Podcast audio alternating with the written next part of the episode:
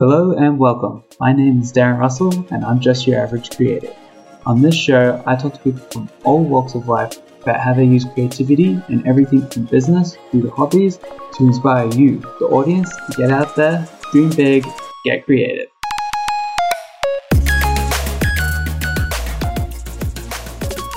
Episode 3 Freelancing?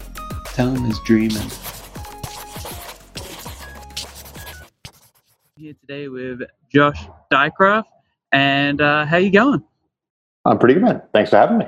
Yeah, and great to have you. It's, uh, I've been looking forward to this conversation for a long time. Uh, we first connected five or six years ago. We were just talking about through a mutual friend, and uh, it's great to actually finally have a chance to sit down and go through your history and what you've been up to. So, uh, can you give us sort of a sense of where you're at right now? Like, are you fully freelance? Uh, like, what? How?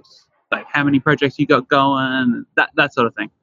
Sure. Um, so I've been working full time freelance now since December 2012. Wow. Um, it's been a while now. Uh, and but I first started I first started freelancing uh, while I was at uni in 2009, Right. and kind of got a taste for that kind of scene. Um, and I did I worked for an agency for a while, fresh out of uni, but I I didn't really enjoy it. Part of that, Yeah. I think, in hindsight, was the people I was working with at the time. But uh, yeah, uh, so I work. My business is like divided into two fairly distinct sections. Uh, my bread and butter, what pays the bill, what reliably pays the bills, is um, more conventional graphic design, uh, particularly developing brands. Um, I've developed a pretty solid client base working in fintech. Yeah. Um, and the other half, the less reliable but fun stuff, is is uh, illustration. I did like images for like uh, advertising, particularly uh, ad Right. campaigns, uh, magazines, that kind of thing, um, in a, like a, in a pretty distinctive style. Yeah. Um, like I I trained in uh, originally in graphic design and photography, um, and my illustration style is kind of a synthesis of the two. Like a, it's very heavy on like photo manipulation of my own photography. Gotcha. Yeah. Yeah, that's Um, that's really cool. Like, um, sorry to interrupt, but uh, uh, so like, um, in the agency world, like I, I worked for an agency for like two weeks when I, when I first moved to London, and um, I, for me, I found that it didn't really work for me because I find that I work well in like a in, in, as an internal graphic designer at a uh, like at a company, so I can get in and really learn what they're looking for and stuff like that. Like I found that for me, I couldn't swap between different things, like different Mhm. clients and stuff a lot easier.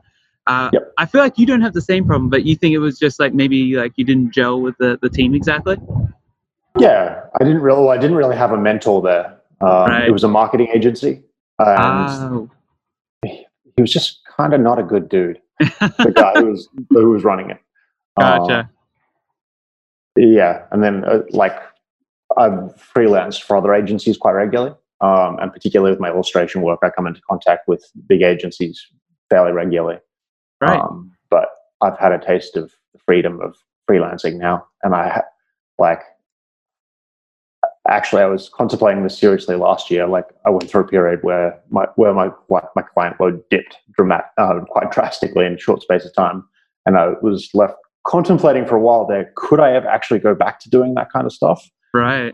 working for someone full time? And the answer was a hard no. Um, like, uh, yeah, the freedom is just, oh, I can't like. It. Yeah, and and think I that would change. I don't. I'd pay for work for someone else. because that that really is uh, what a lot of people like about freelancing and as someone who has successfully made a name for himself like as i can tell uh, do you think it's all that it's cracked up to be or d- d- is the uncertainty of the client base sort of a little bit unnerving from time to time Oh, for sure. Um, Yeah. Like it can be particular. Like there have been some especially stressful times. uh, like if you don't have regular clients, then you're left wondering month to month if you're going to make rent. Right. Um, and like, and yeah, there have been some pretty, some incredibly stressful times, especially um, the first couple of years after I started freelancing. Like for for about six months, I went, I was working at a cafe as well, just to like support myself and take like and just take that stress out of it. Um, like so, when it's not working, it can be pretty awful. When it is working, it's fantastic. Yeah. There's yeah, like yeah. Once you get once you get to a certain point and you have a decent like, we'll say two or three, at least two or three regular clients, Right. um, who get bread and butter, then like, yeah, that's when it starts getting good. So do you find that two to three clients that regular, so month to month, and then you get like a few one-offs here and there? That that's sort of like the workload you try to sit with. Yeah, like the real the. I guess because my like my illustration style is so niche. Yeah. Something like regular work in that kind of style is pretty hard to come by. Right. Like I and I have had periods where like for almost a year I was I had an unbroken stream of work in illustration. Oh wow. Uh, like a couple of big like two ba- two really big campaigns back to back. right. Um, and for a while there, I was like, "Oh, this is fantastic! This is what this is the norm." this is the dream. yeah, but then I really, ca- I mean, in hindsight, and then it stopped, and I was Oh. depressed for a while. yeah. Was- but in hindsight, I realized that I just got kind of lucky, like that kind of stuff. Right. Projects that big, may I don't know. Maybe I'll get to a point where, like, I have my name, I have a reach a point where my name is big enough that that actually happens. But I don't think that's going to be the case. but You know, like uh, the, I think you've you've had a lot of projects that I've seen that have been very big ones, like you said, and, and I think that's a, you've definitely made it a certain way. Like that, that's not everyone gets to that point even, and uh, so I think that's pretty awesome. Thank you. Yeah, well, I mean that's like it's yeah. Yeah. Uh, like I, I I really love doing what I do, and Yeah. I'm like pretty happy that I'm yeah Ma- made it. yeah. that's awesome. Well, like there have been times where I've wondered if like if I knew like if I knew eight or nine years ago what I know now, yeah. would I have still gone ahead with it? Mm, I'm like, I guess the answer is yes. yeah. but uh, I probably would have like some there's a certain certain component where like ignorance is like a key component and Yeah, for sure. Like I, th- I think that's the same with a lot of endeavors. Like if you go off and you actually think about it too much, or you know, like you look back on it and you go, you know what, that that was a lot of work. exactly and but yeah, exactly and it may sometimes if you overthink things nothing gets done exactly. Uh, like that what's that analysis paralysis kind of thing? Like you get Yeah. stuck just thinking about it and you never do anything. absolutely yeah So uh, I, I guess I kind of want to go back now, so people got a sense of uh, sort of where you at, what you're sort of doing, and uh, I've sort of read a bit about you with your story. Like you sort of you played a lot with Lego as a kid, and then actually you started off studying architecture of all things. I was just curious, like, what made you choose to study that in the first place? Did you have any inkling of like creativity before that, or was it sort of something you just sort of fell into, like you said, with Photoshop and stuff like that? well so in, in high school far and away my best subjects were art and engineering Got it. Um, like I was top of the class or close to the top of the class in both of those subjects. And like in 17 year old Josh's brain, um, architecture seemed like a really great synthesis of those two, Right. um, which on paper it kind of is. Yeah. Um, and I did quite enjoy it. I wasn't especially, I wasn't an especially great architecture student, um, but like I did enjoy it. Right. Um, I got to a point though, like so then I took a graphic design elective in my second year, um, and like kind of fell in love with Photoshop. By the end of that semester, um, I was I was spending way more time in Photoshop than I was on my coursework. um, so I was like, uh, maybe time for a change. But also like, um, I was a little like I had I had one particular sit down with a lecturer um, who like, and he, like he was talking to us about talking to us about um, industry prospects in architecture that really terrified me. Like they're like the industry produces way more graduates than it actually Right. needs. Oh my god, Um, that's terrible. So like the like the employment rates in architecture are even lower than they are in like graphic design, Wow. which is already which is already quite low. yeah, Uh, for sure. but like it's like oh well, at least this way I'll have more fun. Um, yeah, uh, and you can do like and you can do this a little bit more independently too. Um, Yeah. you don't you don't need a license to, to practice uh, yeah, and you don't need to be in a firm and, and stuff exactly. like that. Yeah, that makes Yeah. Uh, so with that, because that was part of your skills, I know with your art style, you sort of you, there's a lot of building and layering, and I know there's some 3D elements as well. Do you feel like some of the the skills that you had from like architecture sort of stuff sort of Oh. translate? Yeah, absolutely. And like Right. some of like like all like my the earliest like work I would call my proper illustration work, as opposed to like just dicking around in Photoshop, um, was all like very architecture centric. Like I still love architecture and I find it Yeah. incredibly fascinating. Um, Yeah, and, for sure. The built environment is still like a, a thing that I'm, I find incredibly interesting. Yeah. And I'll probably come back to it. Like I'm not doing much of that right now, but um, yeah, it's like it's still this like core interest that I will come. Yeah, that's it. Like it's influenced. It's influenced as well. I guess the way my brain works. Um, I don't think I really fit the tradition traditional kind of mold of a creative, and that Right. like I have a very ordered, like there's a certain ordering of my mind. Yep. That that helps for like my because my illustration work is incredibly technical Yeah. um, in its execution. Um, and a lot of like fine detail um, and a lot of like heavy layering and like structure in terms of the, just the way things are comp- created.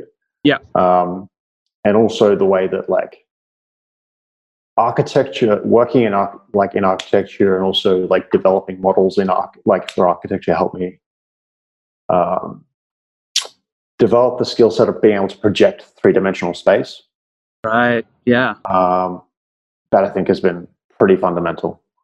Yeah. Um, yeah. So it's kind of like all of that experience still informs my work now. No, Um, and that that's awesome. Like that that's actually the way I look at creativity as well. Like I would say I'm not like a standard creative either. Like I would say I've got like an analytical mind and some Mm-hmm. like businessy elements as well. And so I I like to see things from like sort of a business objective side as well. So it's like I use my creativity to sort of accomplish a spe- very specific goal, not just for the sake of being the most beautiful thing or being the most creative Yeah. thing. And Yeah. I think that's something important that like creators should talk about is like all the different aspects. And I think yours is a very like perfect example where something that doesn't seem like it would work with creativity actually is like absolutely perfect for it. well, it's kind of only something I realized further later on in my career. Like, um, that's not, yeah, like the prettiest thing in the room is not necessarily the best designed thing in the room. Yeah. Like, design is problem solving. It's there to like, if it's if it's existing in its own for its for the sake of its own existence, it's not design, it's art. Yeah. Um, yeah. It, like like design, graphic design fulfills a certain role in society. Yeah. And and the way just the way our like our lives function, Yeah, Uh, for sure. not just pretty stuff. Even though, you know, sometimes pretty stuff is good too. Like, oh, uh, it can be. It can still yes. be gorgeous, but it, like the, the that like those aesthetic properties should be secondary to its ability to, to address whatever role or problem it's there to solve. Yeah. Um, yeah. For sure. So I also noticed on your uh, your LinkedIn profile, so you had a couple of other jobs like along the way. Like I, I think I seem to notice that there are a lot of them were like uh, cryptocurrency related companies. yeah, yeah. so like um have you so apart from like your cafe job uh when you were first starting the freelance did you get other like full-time or part-time positions along the way to sort of get by or sort of help pay the bills kind of thing Well, actually, so those one the the ones that are on my LinkedIn profile are all actually just clients. oh, Um, oh okay I'm like- gotcha Some of them are startups, and they Got it. basically asked me to um, basically pretend to be their like creative director or pretend to be a full-time designer, so that like it would look good for their investors. yeah got Uh, it Like so, at least one of the ones on at least one of the ones on my on my LinkedIn is like it's a client I legit work for and work for a lot. right But it's the, the my position there at the company is fabrication. Um, we're not uh, going to get anyone in trouble by revealing this though right no, no, no, no, of course not. Okay. No, no, no. And Okay, then like good. one of the and, like one of the others, like um, so like one of my regular clients, my my longest running client, and one of my uh, one of my closest friends, um, guy named Mo Levin. I um, he he and I just so happened to be sitting directly opposite each other in a co-working space in Amsterdam. Oh no way! Uh, and this was in like I think this is like April 2013, and um, like he leaned around his desk one day. He's like, "Hey, so have you heard of this Bitcoin stuff?" Um, I'm like, he's just like he's an incredible entrepreneur, and he's got in, amazing drive. Um, and he turned like he turned around and like he identified that there was basically very few meetups and like conferences in this space. And he turned around and um, created a very uh, quite a small, a very successful conference company out of that, working in, like in the crypto space. That's crazy. And work and like working in that space in that space. Like so, I developed the brand for the conference and helped yep. a bit with the, the I helped a bit with the organization of it. Um, uh, like led me to all kinds of contacts. Um, and like, yeah, it's been a steady uh, a steady stream right, of uh, of clients that I've worked for, particularly doing like um, that's particularly how like my portfolio took a, a distinct like branding slant. I would, like right. I would come in and make um, create brands for all these startups that were pitching for investment. Um, so I developed a kind of a reputation and a niche in that space. Um, for like, I developed the brand, I developed the initial assets, and maybe help with the, first version of their website. But I would also the, the my big um, value add was developing a pitch deck for them, so right. they could turn turn around and pitch that to investors. And yeah, um, often like that pitch deck would become like a soft style guide um, that would just like, or de facto style guide rather. Yeah. Um, and so like later designers would come along and just like basically use the pitch deck that I developed. Um, and just sort of extrapolated into like a brand design kind of thing. Yeah. Yeah. And it's been a very interesting area to work in. Yeah. It's been a roller coaster, that's for sure. um, it's a like an exciting like an exciting area. I don't know. If, do you know much about cryptocurrency? I don't know a huge amount. Like I know a little bit bits and pieces, but not a huge amount. It's kind of like it's a bit like the wild west of finance. Yeah. Um, like there are some bad dudes in that area, but a lot of like, well, a lot of great and, well, and very well-meaning people doing yeah. some very exciting things because like the space for many years was not at all regulated. Um, yeah, and they could do all, uh, like let, let, them do let them do all kinds of things. Um, um, yeah, it's been fun. Yeah, that's cool. Like I, I, I also now I'm myself working in a startup. I love the startup space. For before I got this job, I sort of was listening to a lot of podcasts about uh, startups and like the startup ecosystem and how they grow and change. And it just sounded like me because a lot of the time I would find after like after the first six months at a job, I would be like, okay, I get onto a good rhythm. I feel like I was productive. I'd be doing a really good job in covering all the bases and being like, okay, cool, I'm set. Then after 12 months to 18 months, then I'll be like, now I'm getting bored. I'm just doing the same thing over and over. I'm, I'm just like, it's just a mass amount of work. And I'm like, this is not cool. But here, I've been here over 12 months now, not bored yet, not bored a single day. Just like everything's changing all the time. Like we're, we're constantly evolving or like one week, one thing will be the priority. Then the next week, it's like, okay, we've got to switch to this thing and I need yeah. it done in like three days. And it's like, okay. and so it's always keeping it's me on my toes. Yeah. yeah, it's incredibly stimulating work. Yeah. Um, and like, as well, like, I don't know if you found this, but like, because startups tend to be a bit smaller, you've got a yep. bit more autonomy. Yes, 100%. Um, like, and which gives you like this, you can be a, you can be much more just off, like, much more creative, I guess. Yeah. Just like you have this freedom to do things that you you wouldn't be able to do in a larger company. Yeah, for um, sure. Particularly one with like a, like an established style.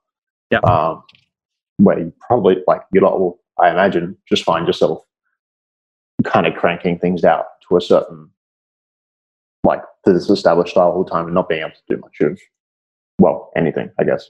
After a quick snafu and change of uh, scenery, uh, I have uh, found a new spot with a power plug.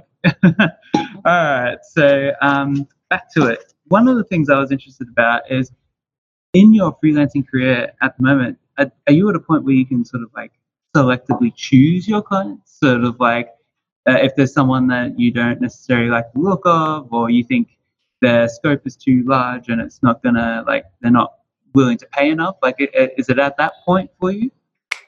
Uh, there have like mm, yes and no.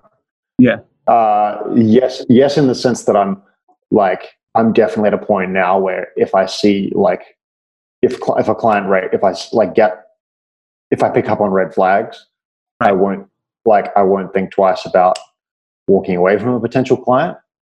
But uh, no, in the sense that like,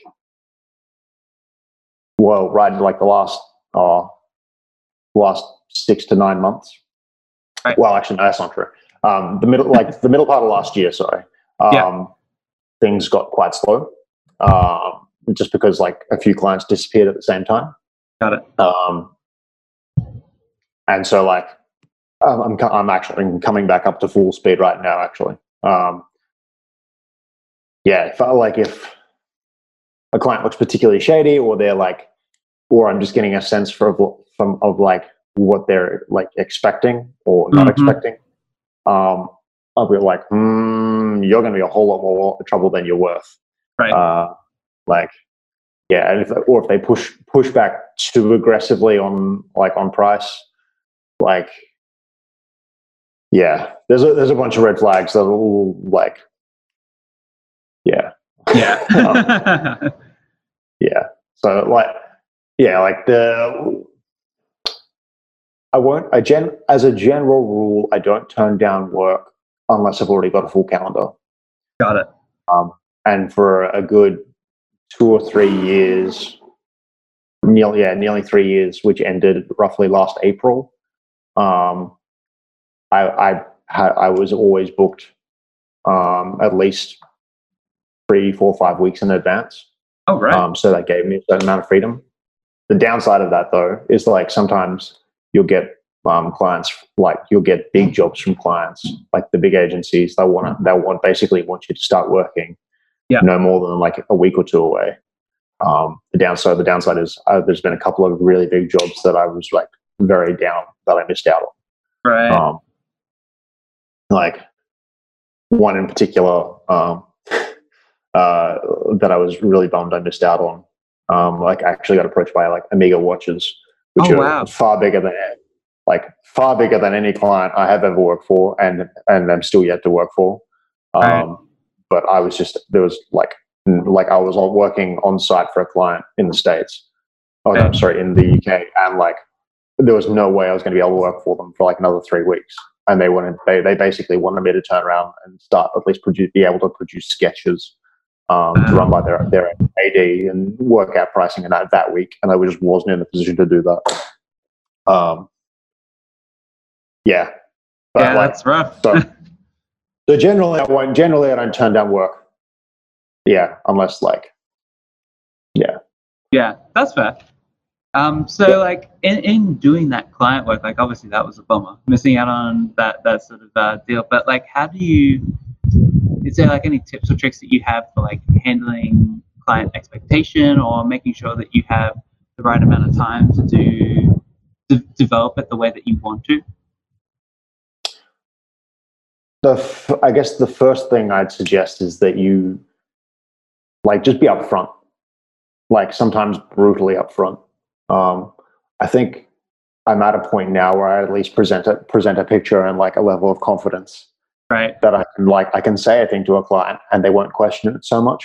Mm, um, like because I just I have that experience now.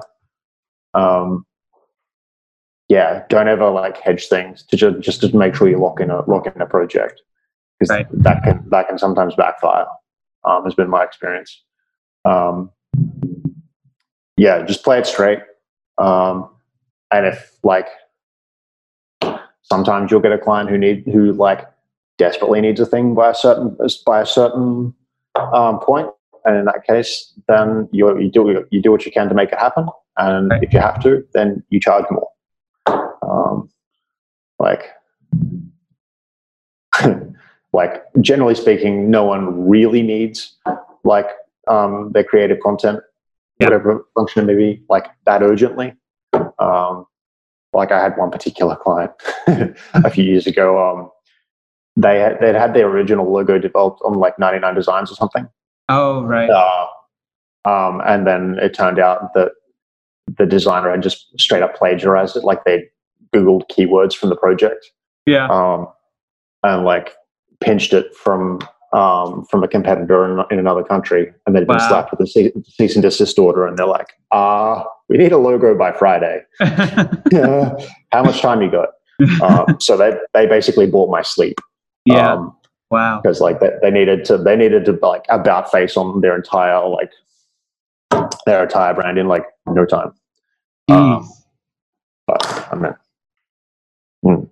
Oh, Yeah. I, I do like um, I, I like telling that story um, to, to, to, to potential clients as a way to like illustrate that you definitely get what you pay for. Um, Yeah. those kinds of those kinds of things. yeah, um, for sure.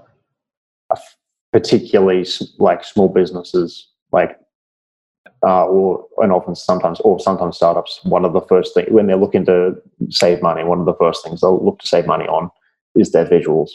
Yeah. Um, Which is kind of silly when you think about it. Like that's like at the beginning, that's Oh. almost all you've got.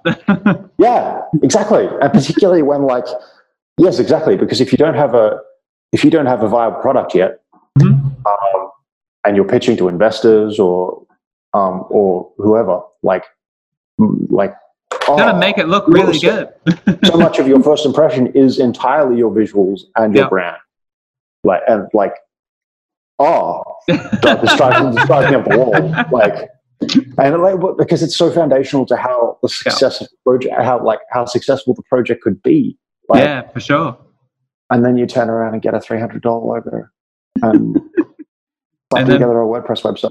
Yeah. and, and then and then your pitch decks just like designed in PowerPoint. And oh god.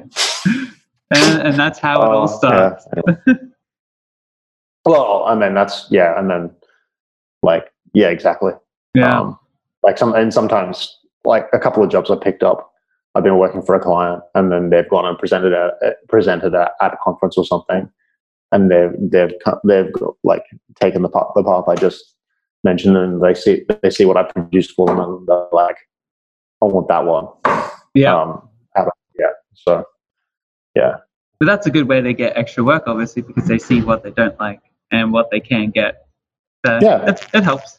Yeah. So like, but I guess that's part of like, um, that's part of like a, like a, a designer's role is educating the client to this stuff. Yeah. Um, because like, where else are people going to learn it? That's Um, true. Like, it's not really part of our. We're we're we're in a culture that kind of fundamentally doesn't value the creative arts that highly. Yeah. Um, and doesn't sometimes doesn't think it's like a worthwhile um, use of our time. Yeah. Um, and, and it's up like it's up to the designer to educate the client as to why what we do is important. Yeah. It's and like what uh, what like and how powerful our work can be when it's done well. Yeah. Um, Yeah, that's a great point. Um, Yeah. So another thing is so a lot of times people find it hard to know what to charge. So Just like you're saying, like it's undervalued. Sometimes like they push back hard because it's like they've got a certain budget and they didn't realize how expensive it could be. How how have you figured it out? Do you do like a flat rate for certain types of projects, or do you try and figure out like the, the scale and, and go by a time based? I used to I used to try and in the past I like I've tried to build like a framework of more hard solid pricing. Right. Um, these days I generally base my quotes like at least the starting point for generating my quotes will be like I'll try and figure out how much time I think I need to do this and do Right. it well. Um, and then uh, then like multiply that by my hourly rate or an hourly rate that I try to base myself around. So like I generally build my quotes around 95 US an hour. Yep. Um, and then after that, there'll there'll be a sliding modifier of like based on like firstly how much I want to do the work um, Mhm. and how excited I am not to work on it Right. um, how much money I think the client has. Um, Yep. So if I really like the work, but if I think, I think the client doesn't have much money, then I might, or like I might like heftily discount that. Um, then I might throw in, in factors like how much like have like how many rounds of changes I think it might like based on the vibe I'm getting from the client. Mm-hmm. Like sometimes sometimes you you'll get a vibe from a client where it's like, oh my god, you're going to be really fussy and really picky, and yeah. I can see that you're very thoroughly like invested in this project. Um, you're, so you're going to want to make sure this is like you like you might as well just be like sitting over my shoulder while I design this. Yeah. Um, that that also that that that will increase the, the size of my quote. Yeah. Um, and sometimes also like so the, the other factor that comes into it that I still haven't got a handle on yet mm. um, is like is usage rights. Oh um, right. So I feel like a couple of times in my career I've let money walk out the door because a client has turned around and like reused the project again a year later. Like uh, what I thought was going to be a, what I thought was going to be a one like a one-off campaign. They've yep. turned around. They've loved it so much that they've turned around and used it year after year, uh, and they've got, like and they've gotten great value out of it, and they're super happy with me. and like, um, and trying to work that into a conversation and commodify right. By that. Yeah, is something I still haven't figured out. Um, yeah, and, yeah, and that's, not, and that's that's not something that you would necessarily think about either. Like you, you, you sort of you get the work done, you get paid for the work at, at, a fair rate. It's like you're happy, but then you think, oh, but if they then use it across this whole billboard campaign, that's like a world national like campaign that it's like a much larger scale than I thought it was, then like what does that mean? Like it was actually a bigger project than I thought it was. So then that affects pricing too. So it makes sense. Thank you for tuning in, and I hope you enjoyed part 1 of my interview with Josh. Be sure to check out the rest in part 2, where I will also talk about my key takeaways. Don't forget to follow me or leave a review on social media or wherever you listen to podcasts, and I'll see you next time.